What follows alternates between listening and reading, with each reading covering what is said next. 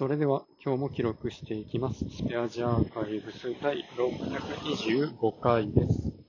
今日は9月14日、時間は22時45分くらいです。昨日から改善ジャーニーっていう本を読み始めていて、今日は早速、えーまあね、その本の第1章ぐらいかなに出てきた、まあ、一人朝会っていうのをやって、昨日やったことと今日やることっていうのを、えーまあ、一日の初めに、まあ、整理するっていうことをやりました。で、まあ、結果ですね、今日のタスクは朝思ったように進んだのかというと、全然進まなくて。まあ、一番やりたかったことはまあできたんで、よかったっちゃよかったですね。一番今日やりたかったのは、まあ、普通の業務とはまた別に、そもそもこの業務のタスクを見える化するためのボードを作るっていうことでした。でこれまで、まあ、タスク管理っていうのは、いろいろ試してはいたんですけど、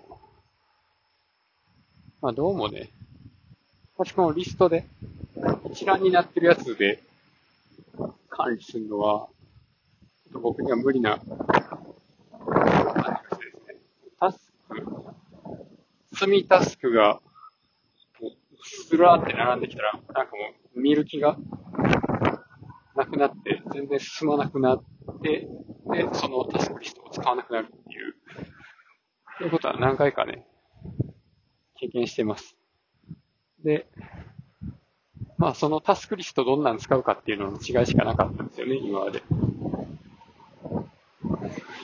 アウトルックのタスクのところも使ってたし、あの、アウトルックの受信トレイ自体をね、未読のメールをタスクとして、自分宛にメールを送って、それをわざと未読にしとくとか、あの、フラグつけるとかね。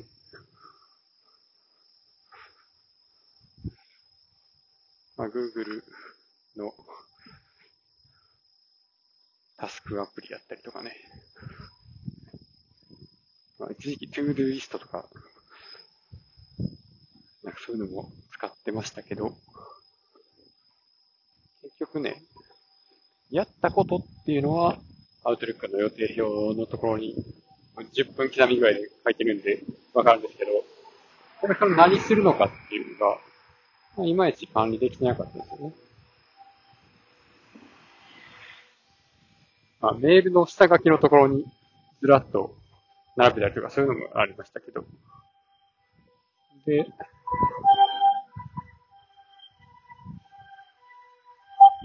まあそういうタスクを縦一列にずらっと並べるのが、向いてないなっていうところで、あ、看板っていうんかな。あの、トレロとかもそうですけど、タスクを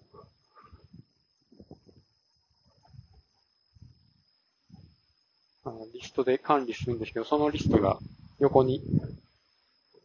何列かあるみたいなね。で、それぞれの列に、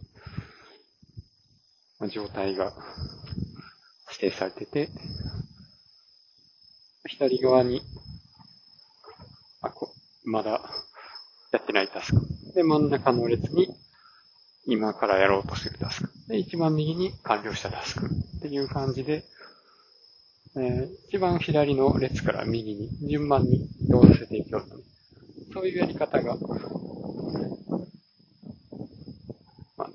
見える化のボードとして提案されてましたので。で、これをですね、マイクロソフトのプランナーっていうアプリでやろうとして、で、いろんなタスクを全部その中に突っ込むために、あアウトルックのメールでフラグをつけたやつはそこに割り込むとか、Teams の投稿の中でタスクにしようと思ったやつはそこに突っ込むとかね。その辺の連携させる処理をパワーオートメートで書いたりとかして、なんか、いい感じになったような、どうなのか、明日からね、使ってみるって感じですね。ということで今日は終わります。ありがとうございました。